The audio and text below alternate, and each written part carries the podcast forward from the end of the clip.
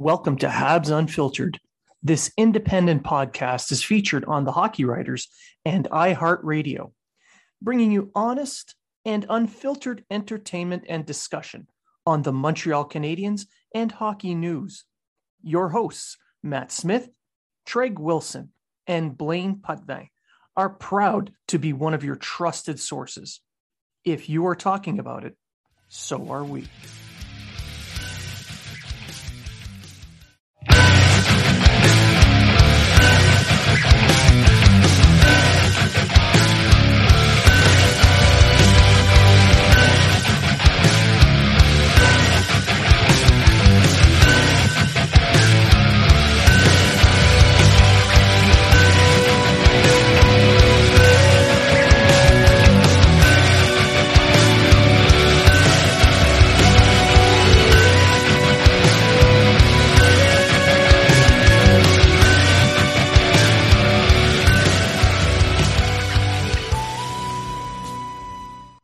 Welcome to Habs Unfiltered.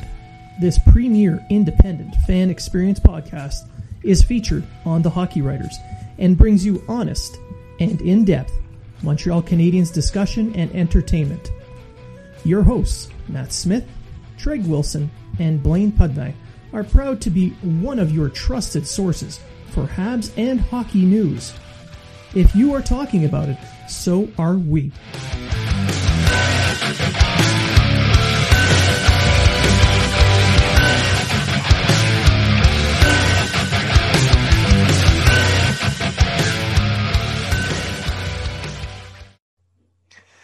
And welcome to Habs Unfiltered, episode 133. I am your host, Blaine Pudney.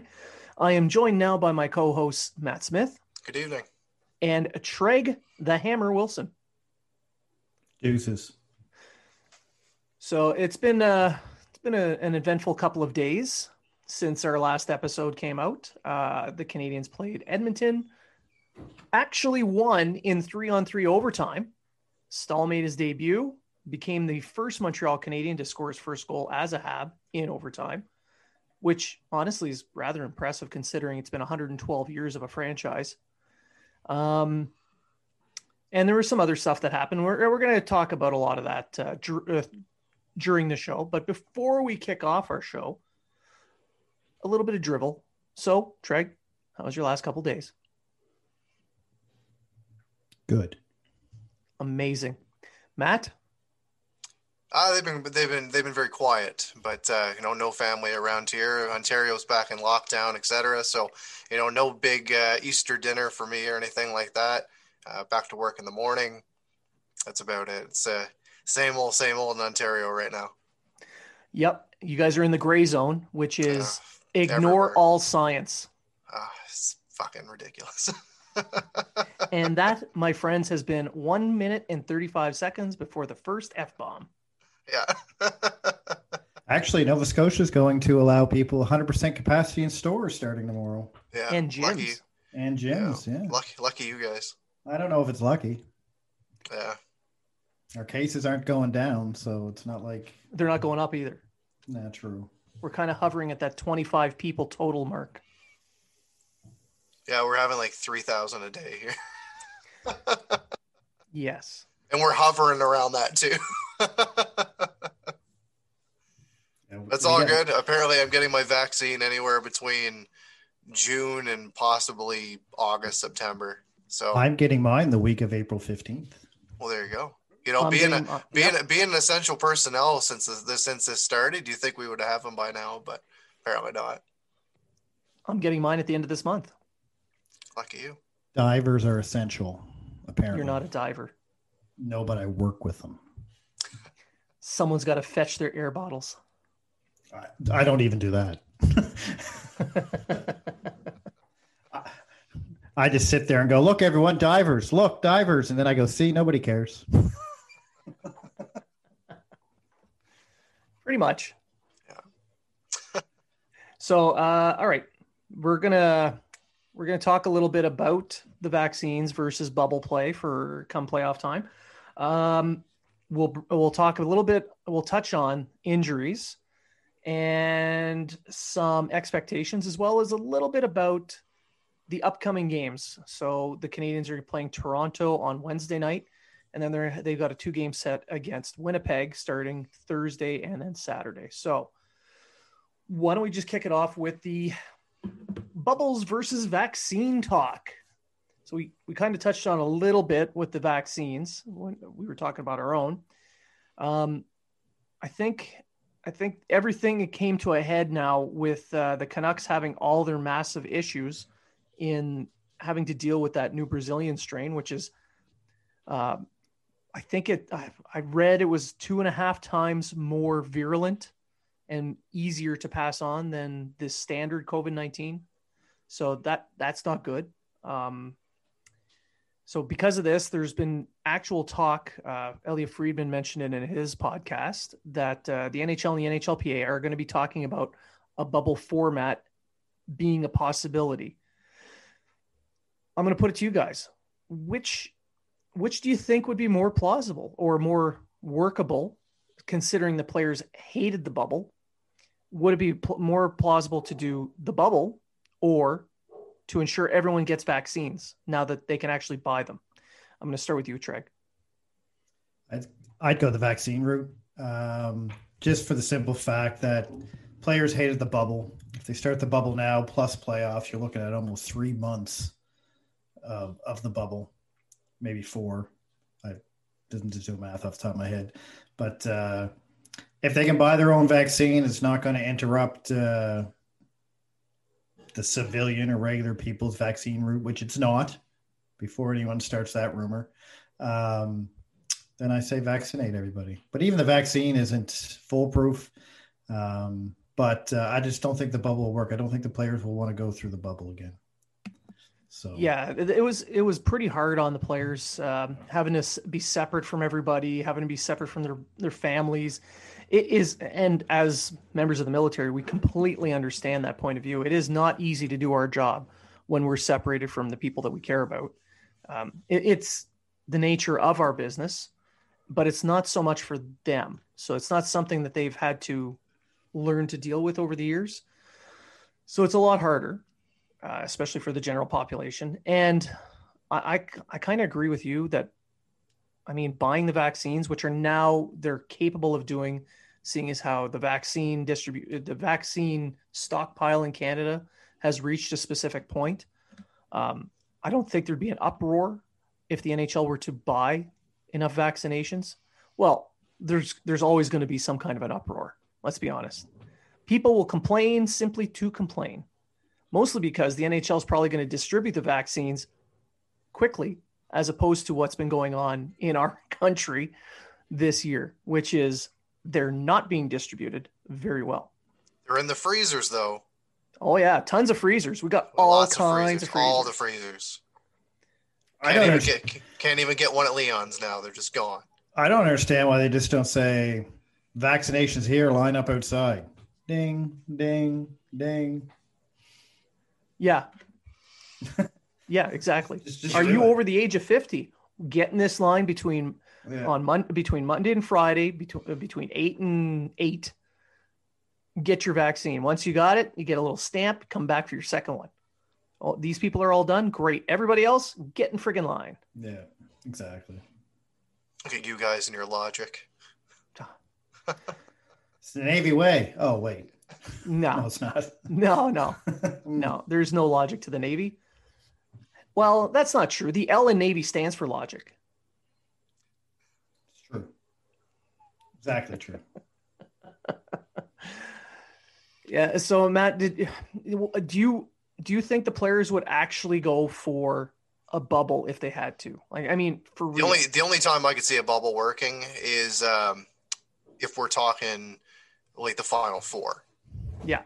That's the only the, the, like it, they're not going to go into it as of right now, and there's a, there's already talks that have started. Um, you know, everyone knows that the health and safety of the players, especially the Canucks, is a lot more important than hockey right now. But there have been talks that have already started to say that the Canucks games can possibly extend, and the North Division can possibly extend past whatever that date cutoff is in May and the American teams start their playoffs right away. Yeah. So, so there's there's there's been talks of it. I don't know if it's going to happen or not. Um, but I, I can't see a bubble happening unless it's the final four, and they're going to find an American city more than likely, and um, and throw them throw them in there. They'll get everyone down there, um, get them there as early as possible. Go through the go through the rigor of what they did last year, but at least it won't be to the extent it was last year, and they're not going to be away from their families as long. Yeah. Depending on how many games Vancouver misses too, because they're pretty much up there with everyone to start. That's true. They're, That's they true. were at 38 games and they've only missed two or something like that so far. Mind you, it's probably going to be four or five come near the end, and it would all determine on how many, how far behind they are, and what is the, you know, can they actually catch up and make the playoffs?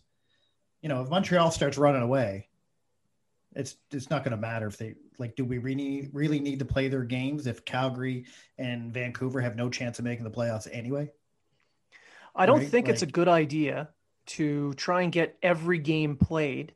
I know that they're doing it for financial reasons because they they the advertisers paid a certain rate Right. per game and they don't want to have to give that money back. But at the end of the day, um, if if you're extending the the Canadian division season more than a week, week and a half, while all the other divisions are playing their playoff, that's a mistake because then once the once whoever comes out of the north is going to be just finishing the playoff.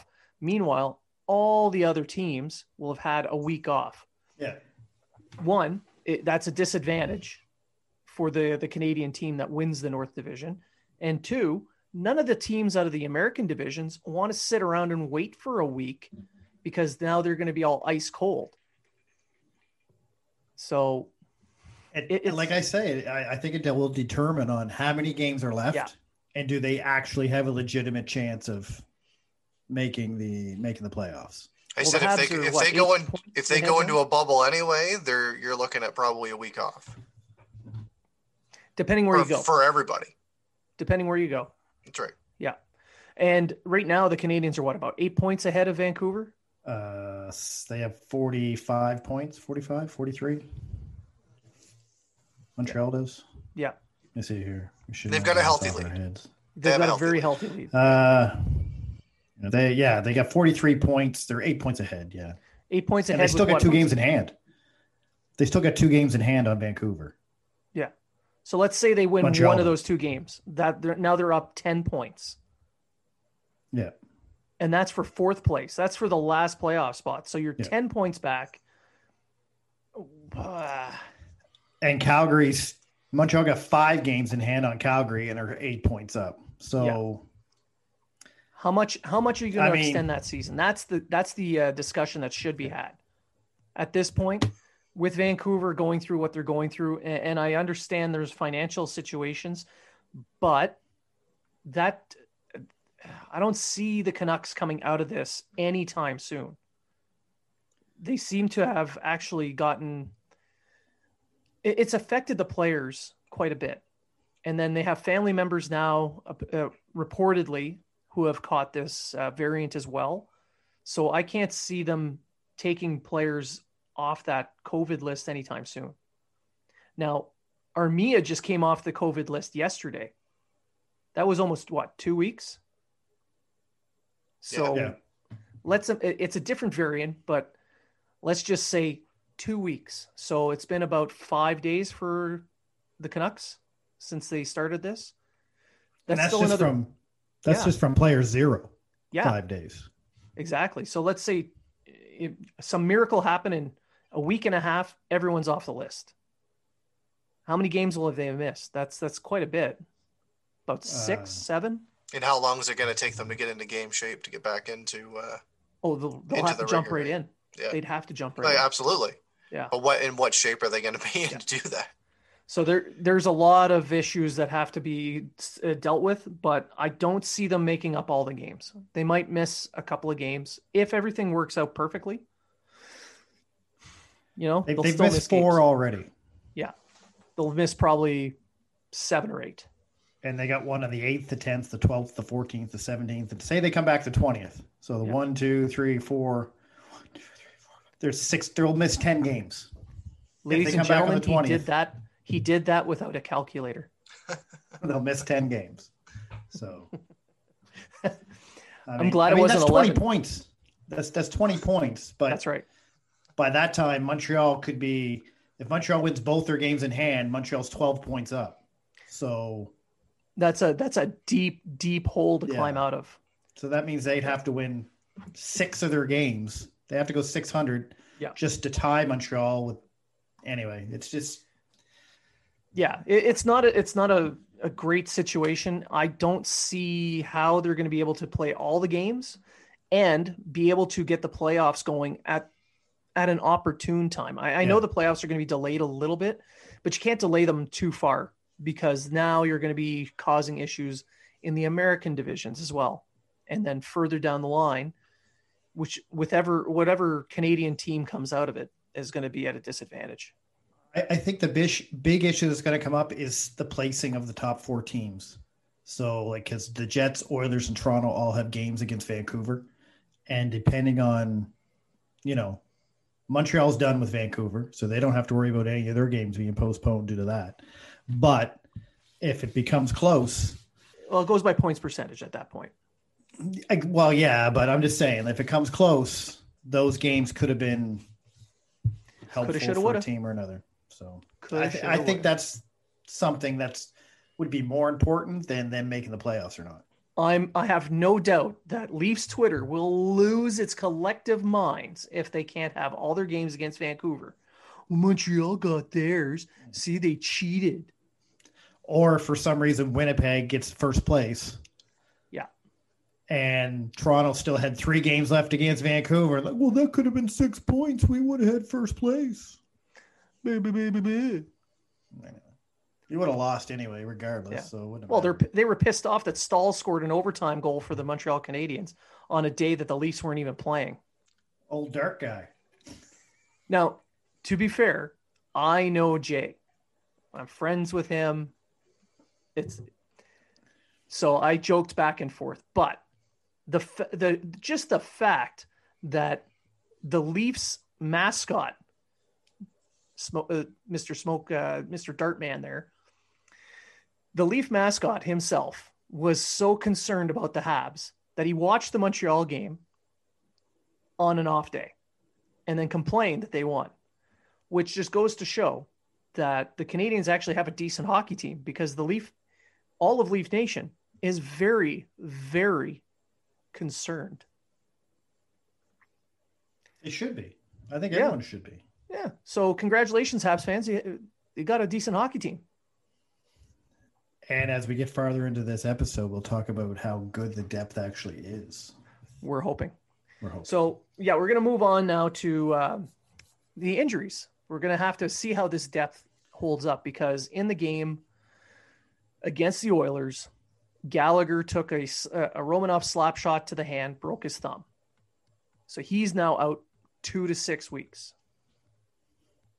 I say two to six because right now there's been no no word, no official word yet as to the, how long it's going to be for recovery. But Jacob Trouba had a similar injury and he was back within two and a half weeks. So let's say two to six, which if it goes to six, that's that's the rest of the regular season. Uh, Price is day to day now, according to uh, the head coach. Price is day to day. He had a bit of a, a bit of an injury tweaked in the game against the Oilers.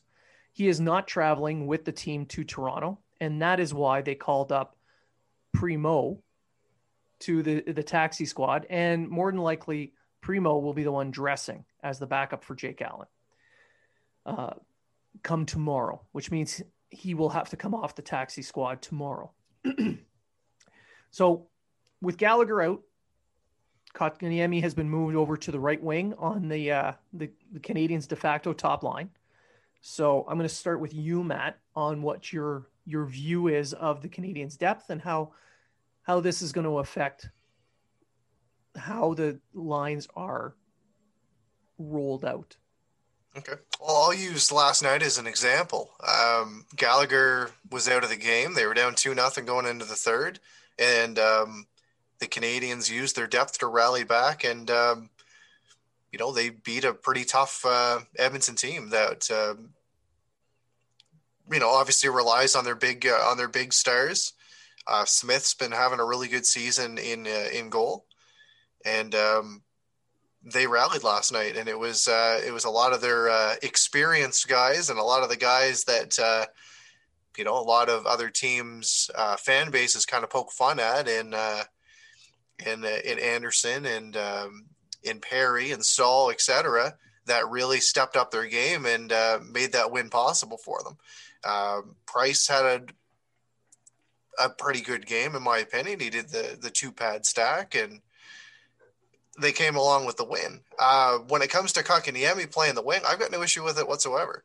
I think that it's going to be um, beneficial to him, and I think it's going to point him into the direction to shoot the puck more.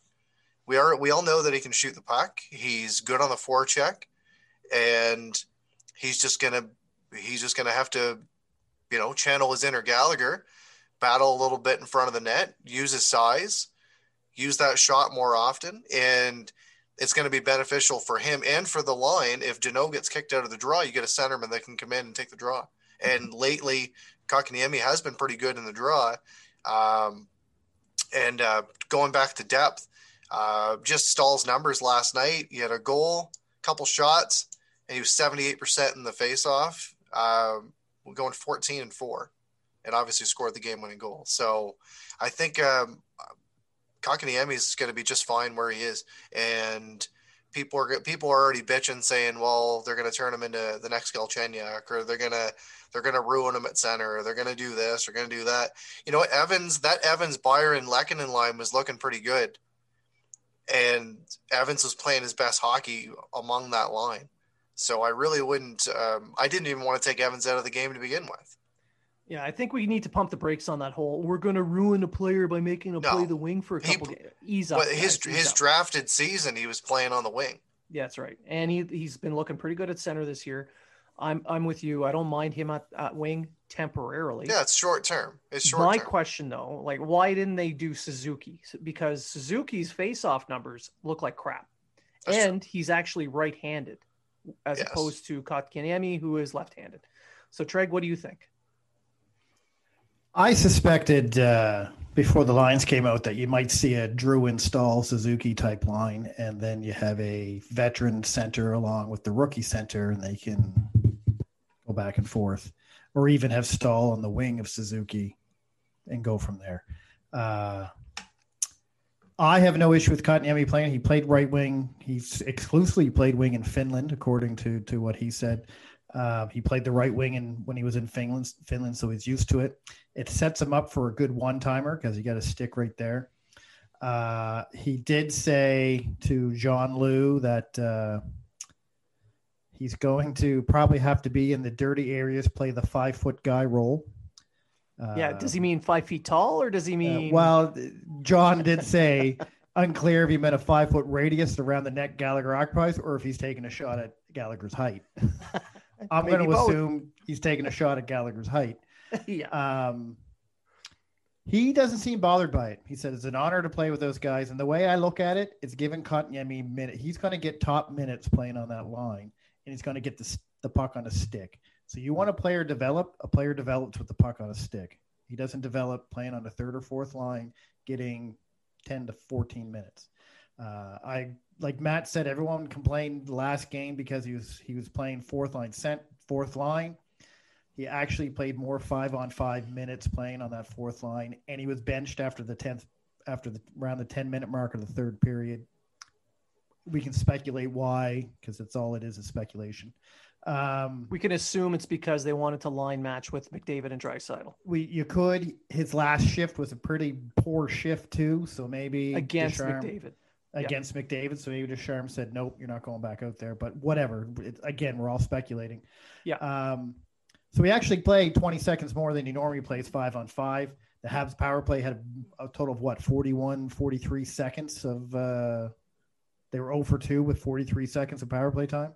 So he didn't even get a chance to play power play. If he played his normal power play, he would have been up around 15 minutes, which is what he normally gets in a normal game well 17 lately, but he was playing on this on the second pairing. I agree with Blaine though. Uh, I think uh, Kotkaniemi's face-offs are a lot better than Suzuki's, and he would have been better suited for the face-off. But uh, you have to really look at uh, Suzuki and Anderson pair up very well. So we've mentioned before, Ducharme likes to pair players, and I think he keeps Suzuki with Anderson.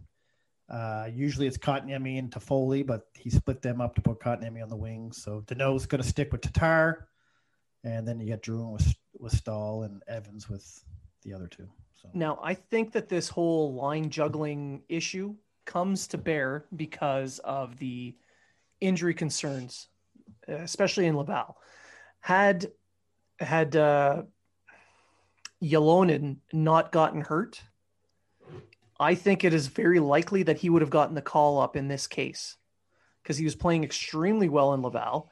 He and he's a right winger. So with Gallagher down, they could have called uh, called Ylonen up and filled a right wing role, say on a third or fourth line to play with Kotkaniemi. you could have had Kotkaniemi, Lehkonen, and Ylonen. A yeah. line. Exactly. And I think that would have been more likely. But with all the injury concerns down in Laval and Caufield, as of today, as we record, it's Tuesday, the 6th of April. Uh, Caufield's first professional practice happened today, scored in the play in the practice, by the way. Yeah, it's all over the news. Oh yeah, yeah. There's going to be a, a parade later on. Um, so that's Caufield's first professional practice. They're not going to be calling him up to the NHL at this point. They're not going to rush him up just because Gallagher took a shot in the hand. So, with the injury concerns and experience concerns in Laval, they're not going to make any call ups at this point, which force their hand to move Kot, uh, Kotkaniemi over to the wing. I, it's fine. It's it's a game or two before uh, once they can sort things out. We'll probably see a couple of different looks. Suzuki might end up there. Uh, Kotkaniemi will probably shift to center for a little bit back and forth, especially against the Jets when they want to get some size back up the middle.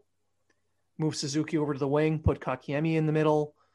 There's going to be adjustments. There's going to be different uh, different pairings. So uh, I don't see Ducharme married to this line for a long term. A game, maybe two. I don't, I don't think he's married to any lines anytime. To be honest. No, he likes pairings. Yeah. He likes pairings. Um, and it's like he said uh, during the interview, I'll tell you who the top line was at the end of the game. So, and with all the games coming up, you could tell in that game, again, until the 10 minute mark, everyone was pretty much getting equal amount. Of, there was only, what, a minute and a half between the top line and the, th- and the fourth line of differential in time. So, During the during the first period, the be, the the the best line was the Kotkaniemi line. They were the ones that were getting all the scoring chances, right? Yeah. So That's right. And that game, that game was a bit of a miss. Uh, it was a little bit uh, weird. The Canadians basically controlled the game from start to finish. They got about seventy percent of the Corsi. They got about seventy percent of the scoring chances. But then Edmonton got a couple of late goals in each each of the first and second period to to take control a little bit on the scoreboard. But the Canadians were basically running the show. Mhm. Thankfully, in the third, they they sorted that out. But I mean, you know, they got to work on on that aspect, that last minute stuff. Their focus near the end. I know Price got crapped on quite a bit for letting in those two goals. The first Wow. one, first one was Couldn't be- definitely wasn't on him. No. not at all. I thought I tweeted that the second one was weak, but I, I didn't mean weak. It was a good shot. It probably was savable. That was but- just a that was just a player good beating shot. a goalie. That was just a He player just beating a goalie. beat. Yeah. Um, but uh, It wasn't like Mete was shooting on him or something. You're just like Mete anybody, is you still know, carrying anybody, the puck. anybody can stop that. You know, if, if he was if was Mete not was shooting. shooting the puck right now, it would still be going towards the net. So No, Mete, Mete hasn't shot yet. He is still carrying that damn puck, going around in circles in the overtime. listen, I'm going to say a little bit of something. Mete, since coming back from COVID, has one of been the better defenseman on the Montreal since coming back. Him and Romanov pairing, I think, has been the best pairing the last couple nights. Uh, however, Mete in overtime, good idea, great idea, but do something with the puck. Like, He did. He carried it around. no, I meant offensively. Oh yeah, no, He, he transitioned his whole It- way around that overtime. Well, yeah, it was he was carrying the puck in the offensive zone in circles, going I around mean, and around and around. It, it looked fun until you were like, "Are you going to do something? Pass it, He did. shoot it. I don't care what you do." he he made Smith so dizzy from spinning around the net that He Staal was able to walk and shoot. Yeah, he even stopped in front of him for a minute, looked at him, Yeah. turned back around, went back the other way. and if you Like- turned up your TV when he was doing it, you can hear him say "meet meet." Yeah. He's just going around. but uh, and and that's my issue with Mete. Lately. Uh, yeah. So okay. So it was a it was a good game because the Canadiens were able to find a way to win. So that has been their that has been the problem with the Canadiens this season that they were missing that little little intangible where they can they can find a way to pull out a win even if they didn't deserve it or in this case they deserved that win but they were behind so they found a way to climb back in and scoring an overtime goal is a great way to kick off your career with the Montreal Canadiens. The the anchor out of Buffalo, as I was told on Twitter, it's going to drag the team down. I've been to the Because it anchor in. Buffalo. They have great wings. Anyway, a a Buffalo fan told me we are going to be very disappointed in Staal. He's an anchor on every line, although the GFX uh, percentage doesn't say that at all. But uh, anyway, he, I, I thought he played. A, I didn't play a great game. I thought he played a solid, okay game. He he He didn't make a lot of safe. mistakes. He Played played, it it safe. Uh, and then in overtime, he scored the goal. It was a nice shot. Maybe Smith probably should have had it, but uh, For me, I just I wish you know I, I like I really wish fans could have been in the building last night. oh, Oh, man, that that would have been blown up. Right. That for me, That for me, you nice. saw how excited he was and how excited the the, the team was for him to score, and um, it really reminded me of kind of like when Kovalchuk scored his big game winner, and, And the did the place just old, went uh, up. Yeah, the place just went Yeah. nuts. Right. Um, and another thing that I really liked is after he left the ice, uh, Bergevin was down there waiting for him. And, and give him a nice tap on the back. Ducharme was outside the uh, outside the uh, outside the dressing room, etc. I gave him a gave him a fist bump and everything. And he was just down there to fire a trainer. He was just firing. Uh, maybe, trainer, maybe. so. But you know what? It just it, but it shows me like you know he's a he's a he's a players coach. He's a players coach and he's and uh, he's a players GM. He's there for the guys, and I think it was a it was a really good move by him to do that. And, and Byron picked up the puck for him because he couldn't understand how the puck actually went in the net. He thought they all just went on the outsides of the net by about three feet. Well, actually, he he sped to that puck pretty quick, knowing full well that Brady Tkachuk was trying to find a way into the building to steal the puck. So he got in there pretty quick. What I want to see before the next game is a video from Saku Koivu with an eye patch over his eye, congratulating Staal. uh, And people who bitter watched, tears. yeah, people who watched the 2006 playoffs will know what I mean. Yeah. Still, That was our cup year. We would have won the cup if he never gouged his eye out. totally. Well, we would at least won that series. Yeah. yeah. Yeah. It was uh it was painful, but you know what else is painful? Cutting yourself shaving. But You need to try this for yourself. The Manscaped Lawnmower 3.0 has been beautifully designed to reduce those painful nicks and tugs. Get 20% off and free shipping with the code unfiltered20 at manscaped.com. That's 20% off with free shipping at manscaped.com and use code unfiltered20. Always use the right tools for the job. Men, start taking notes because it's time to reduce cuts on your nuts. The Manscaped Lawnmower 3.0 has been beautifully designed to reduce those painful nicks and tugs. This is their third generation trimmer featuring advanced skin safe technology so you can keep your bad boys nice and smooth. The Manscaped engineering team obsesses over technology developments to provide you the best tools for your grooming experience, and they spent 18 months perfecting the greatest ball hair trimmer ever created and just released the new and improved Lawnmower 3.0 trimmer. When I tell you this is premium, I mean premium. The battery will last up to 90 minutes so you can take a longer shave. The waterproof technology allows you to shave in the shower too.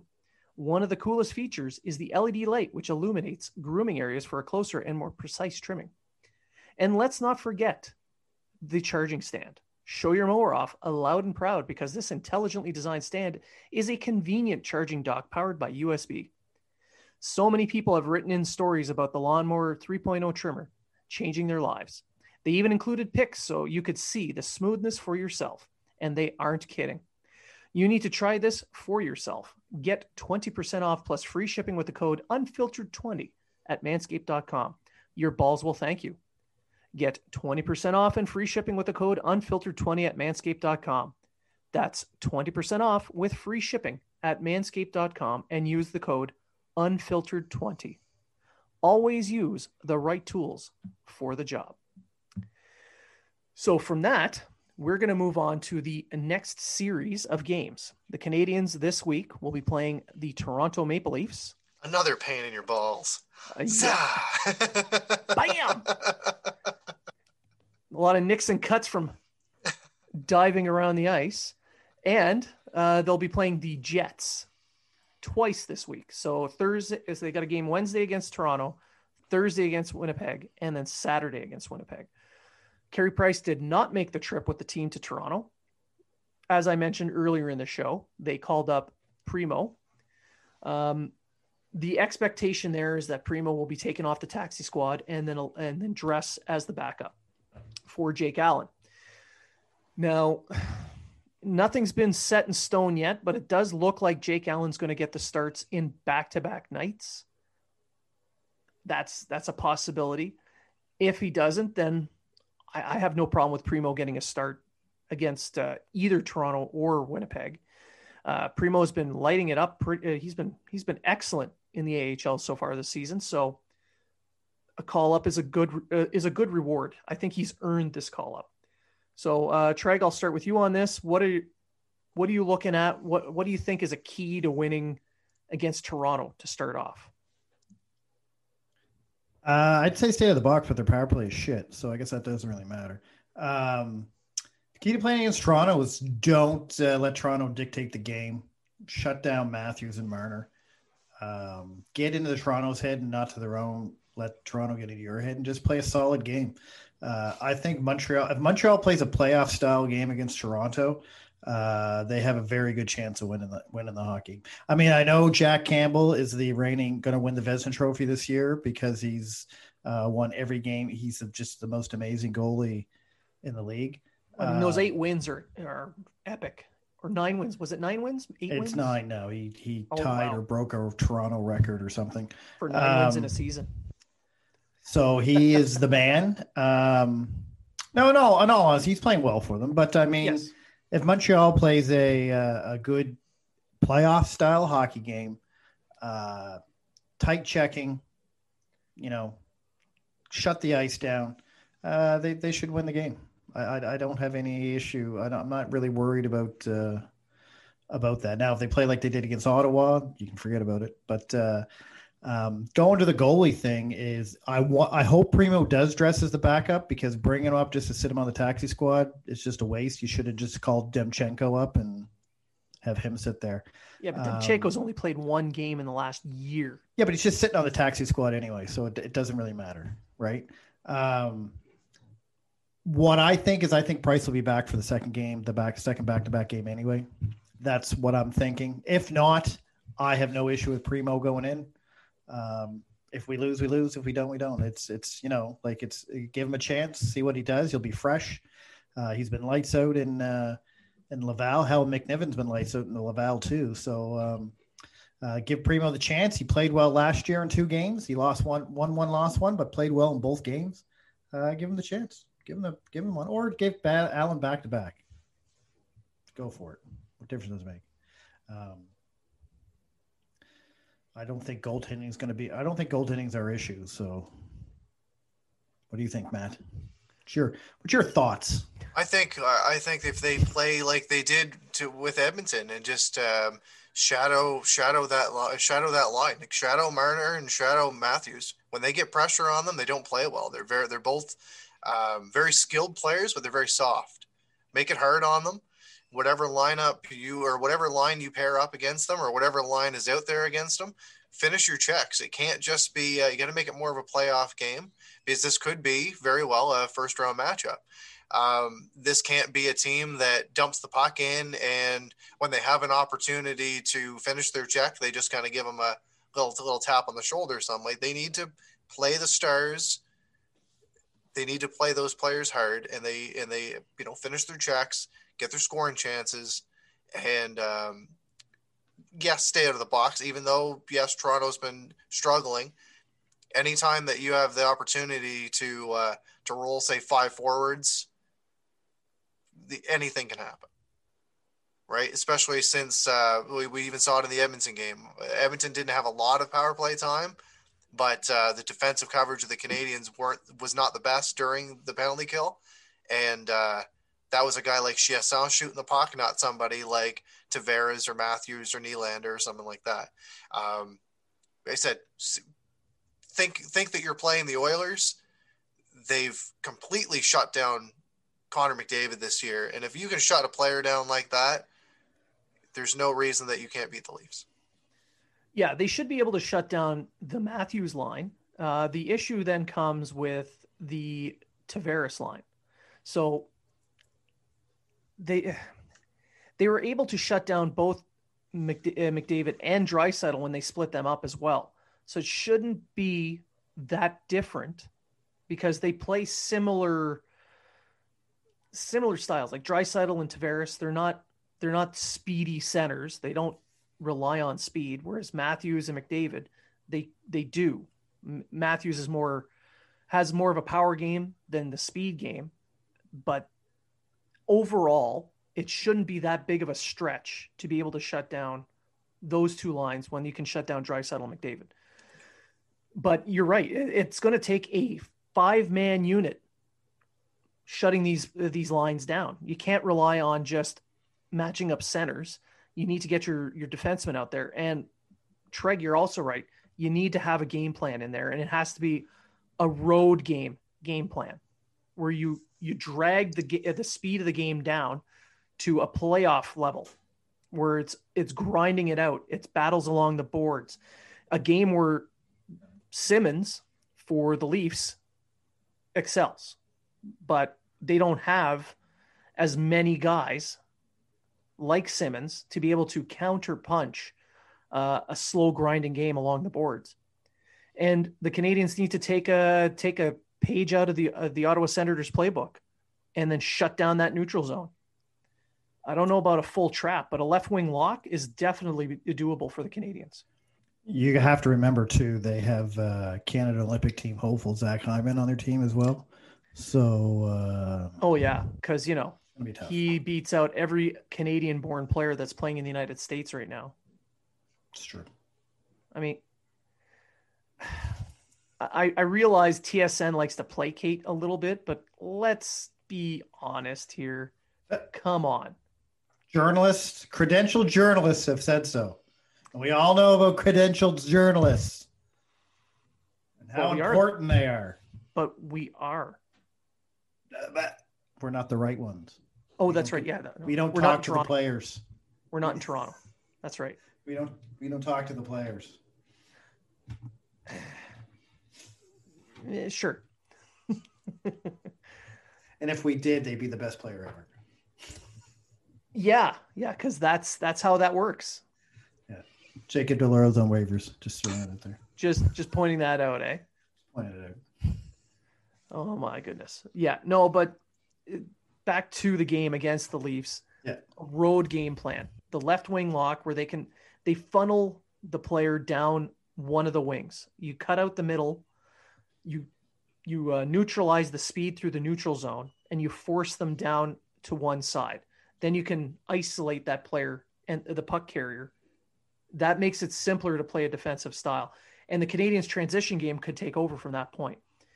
This is where Mete will will start to earn his money. Uh, playing against teams like Toronto, he does really well against them because they rely on their speed. And Mete, with his foot uh, his foot speed and mobility, really pairs up well against teams like that. That's why yeah, he looks so good against Edmonton. Yeah, exactly. Uh, and like I said, I thought him and Romanov have been the best pair defensemen yeah. the last couple of games on both sides of the ice. They're both like highly see, mobile. I like to see the Canadiens use the physicality that they have on the blue line, and not and. Yeah you said you can't you can't take it easy on any player and i know it's like it's the code and all this stuff but i'm tired of these fucking codes, right? I don't care who's on the right. I don't care who's on the back of the. I, I don't care, Nice. right? I don't care if it's Marner. I don't care if it's Matthews. I don't care if it's Kenny Agostino. I don't care who it is that's playing. He is on the Leafs. Um, just oh, he's only played a game. Um, I don't care who it is. You've got to treat every player just same The same thing as same thing as um, hockey ops and, and player safety and everything. You know, keep keep the players the same. But I think it- Tre- I think Treg mentioned that to play a playoff Yeah, for a playoff Yeah. style. Yeah, You like- hit. Matthews. But but you, but you, but the thing is, you don't see it, and you don't see it until the playoffs, and that's the thing Yeah. that pisses me off.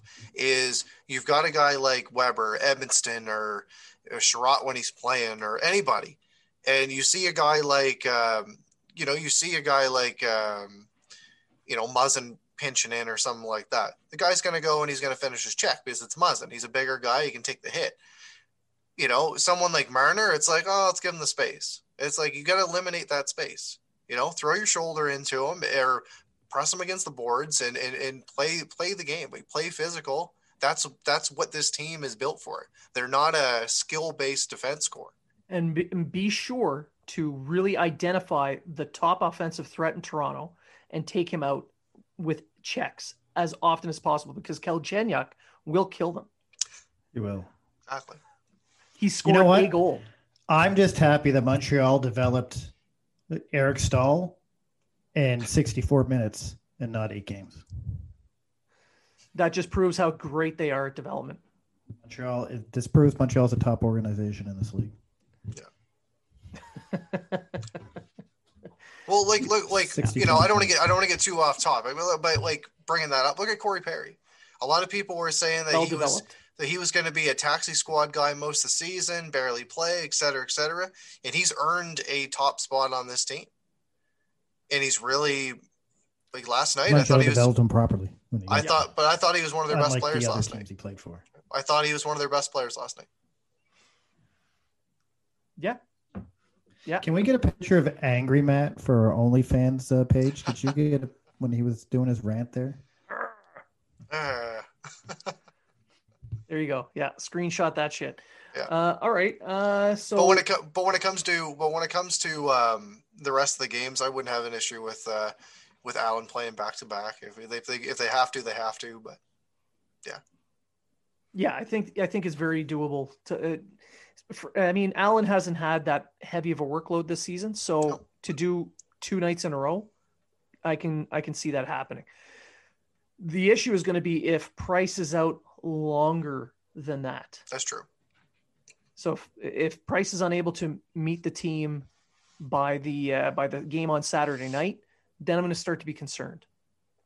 Because watching, uh, I rewatched some of the plays. There was a couple of areas where you're like, yeah, maybe that was what caused Price to not not go with the team to take a therapy day. But uh, it, whatever it According is, it looked like it looked like his it was his hip or his knee. I was I'm not 100 percent sure. So eh, that According that could John be Lu. concerning. John, what's that? According, according to John Lu, Yeah. uh, the Ducharme said, uh, do, do, do. He's day to day with lower body injury that wasn't triggered by any one specific play Monday. Uh, it's something he's been carrying for a little bit of Sure. time, and they want to make sure that he's come back 100%. I think it's a linger injury he had that flared up during the game. And if you see the replay of that one little play where he kind of goes awkward and gets up a little slow, Bumps into Puljujarvi there. That one. yeah, and he kind of got up, he fell a little awkward or went a little awkward. But uh, um, I mean, of course, Ducharme's going to say, "Oh, it's nothing big." Um, so hopefully, I, I'm I'm getting the feeling it's not long term, but uh, you know, we'll see what happens. I, I think Allen can hold the fort. If Primeau's is back up, I think the two of them will do okay. Like like we've been saying for weeks, all they got to do is play 500 hockey anyway, and they're already they're they're pretty much already in the playoffs. Let's be honest here, right? Yeah. So Yeah. But it would build up their confidence a hell of a lot more than be a than be a you know instead of being a four seat being maybe a three or sure. or two. There, Or two. Yeah. They could still possibly, uh, plausibly, end first Absolutely. They could. They Absolutely. could, yeah. yeah. It's it's in striking distance. It Yeah. they have several games against the Leafs coming up. You win two thirds of those games against the Leafs. You go on a decent run. Yeah. You could finish first. Yeah, and make sure you be and make sure you win in regulation. It's it's not likely, but But it's it's plausible. It's doable. Yeah. Yeah. He could. Yeah. They could very easily finish second. Yep. Exactly. That is very absolutely. doable. Yeah. Yeah. First, Toronto's playing too well against Calgary and Edmonton, and and I mean, unless they lose every other game against Montreal and Winnipeg, I just don't see it happening. So yeah, But it's plausible. plausible. And uh, to be honest, uh, the whole home ice advantage, I don't think really is one at this point. There's no fans in the stands. Um, yeah, it's nice to be able to play at home. You know, you get to go stay in your own bed and stuff, but uh, you know, They, they play better on the road anyway. yeah, that's the thing. The Canadiens' road record is pretty good, so I, I don't see home ice advantage being an advantage at this point for the Canadiens. So if they finish third, they finish third. They finish fourth, well, they finish fourth. But right now, what they should be trying to do is try and finish as high as they can, and try and get a better matchup for that first round because, well, it doesn't really matter honestly because you've got Toronto, Winnipeg, and Edmonton. Uh, maybe you can work it out so you play Edmonton in the first round because right now the Canadiens match up much better against Edmonton than the other two. But they match up well against Winnipeg and they can beat Toronto. But Toronto, Winnipeg, and Edmonton can beat Montreal. So it's it, it's no matter how it falls, we're going to be seeing a very fun, interesting playoff in the North Division. Every team has their weakness going into this playoffs. Yeah. Edmonton, I think, still thinks it's going to be goaltending. Uh, Winnipeg's going to be defense. Uh, Toronto's going to be age and goaltending. I think. Um, but not to sound biased, Montreal defense, I guess. Like, what's what's Montreal's weakness going into the playoffs? No star power. Like, Yeah, okay, yeah, that that that's yeah, no no superstar that can can take the game over for you. They have a hard time finishing. but they have a perfect playoff team because they got four lines who can possibly score big tough defensemen uh you know good goaltending Yeah. um but you're right the star power factor is going to be what break makes or breaks them unless 50 on pace 50 goal scorer Tyler Toffoli can uh can come out and uh, do what he can do yeah. I really want to see him incorporate the hand on the hip in a goal scoring celebration. I'm a little teapot. I scored on you. And uh, with the Edmonton uh, with the Edmonton series, apparently all I, all that needs to happen is for me to make a tweet about Mike Smith having a shutout, and then the Canadiens score There you go. three goals in a row. Because that win is on me. You're welcome, Habs fans. I made the tweet right after the second period was done, and after that, the Canadiens stormed to the victory. I, I made a tweet about how great Price was playing, and then he let that goal in by Nurse. But anyway, like literally as I'm twe- as I'm tweeting, so I am never tweeting again. Speaking of tweets, the Habs Insider tweeted today. Ooh, This, This is is be big news. Huge he's, news. He's really inside. he is inside. There's he's so inside. He's got three R's on the insider today. Insider. He's literally in one of Bergevin's biceps. It could be one of his biceps is the insider. We don't know. It's it's kind of the, you know like a hockey insider question mark face mask. We don't know, but uh, the insider today guaranteed that any trade that Bergevin makes will be done in the next week. Seven days max. Maximum. Nothing past that. By the 13th, there'll be no more trades. Guaranteed. 3 p.m. on the 12th of April is the last moment that Bergevin will have a chance to make a trade, according to the insider. And players could be moved or not.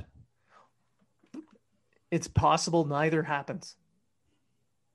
This guy's pretty, he's been bang on so far. Unbelievable. Batting a 100%. thousand. Batting a thousand. He's not even 100% of the time, 60% right. He's right 100% of the time. every single time. Smells like Sex Panther, but right every single time. Correct. So, uh, before we sign off, there's anything else you guys wanted to uh, talk about or share? Yeah, I'll throw something in. Uh, oh, go ahead. Go ahead. I was just going to say uh, thoughts with Alexei Emelin and his family after his uh, whatever he has going on over there. There's been different conflicting uh, reports. Toxicity of his kidneys from uh, something like that. He had an allergic reaction to something, and uh, uh, anyway, thoughts and prayers to him and his family, and uh, let's hope he has a speedy and safe recovery. Matt. Uh, sticking with uh, kind of a uh, you know a, a, a bad topic. Uh, today's the three-year anniversary of the uh, Humboldt Broncos uh, uh, accident.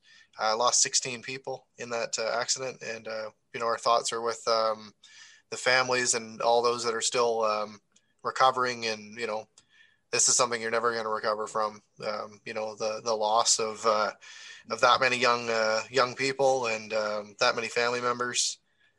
It really shook the hockey world, and um, you know, it's something that we're going to continue to think about year after year. Yeah. So, um, yeah, it's uh, it's something that's it's going to stick with the hockey community for quite some time, uh, probably forever.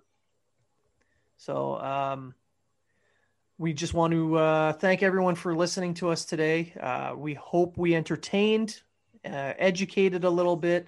We hope the insider or the hockey insider helped out with some of your uh, your rumor sites to confirm or deny whatever it is you're wanting to confirm or deny. That's why the hockey insider's here.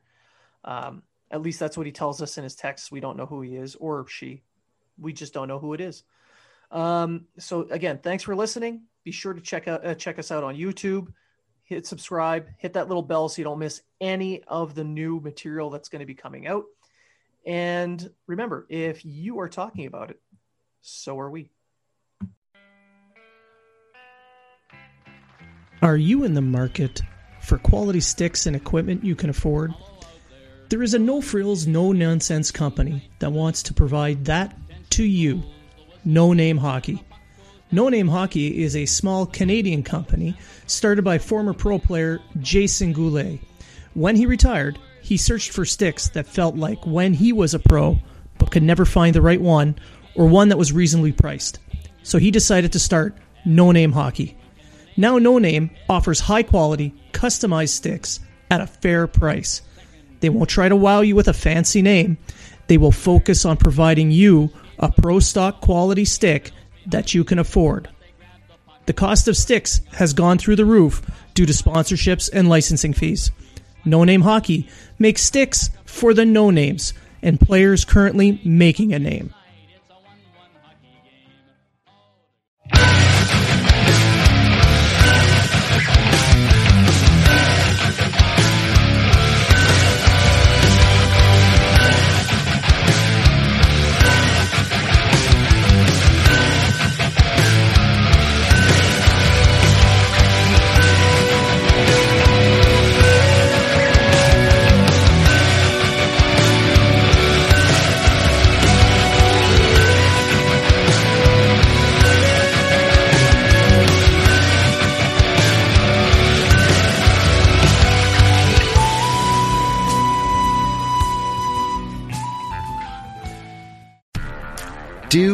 Did, Will, the Story of People podcast is now available on the Crier Media Network. The first five episodes are here and feature some incredible guests that fit into one or all three of those categories. Ready?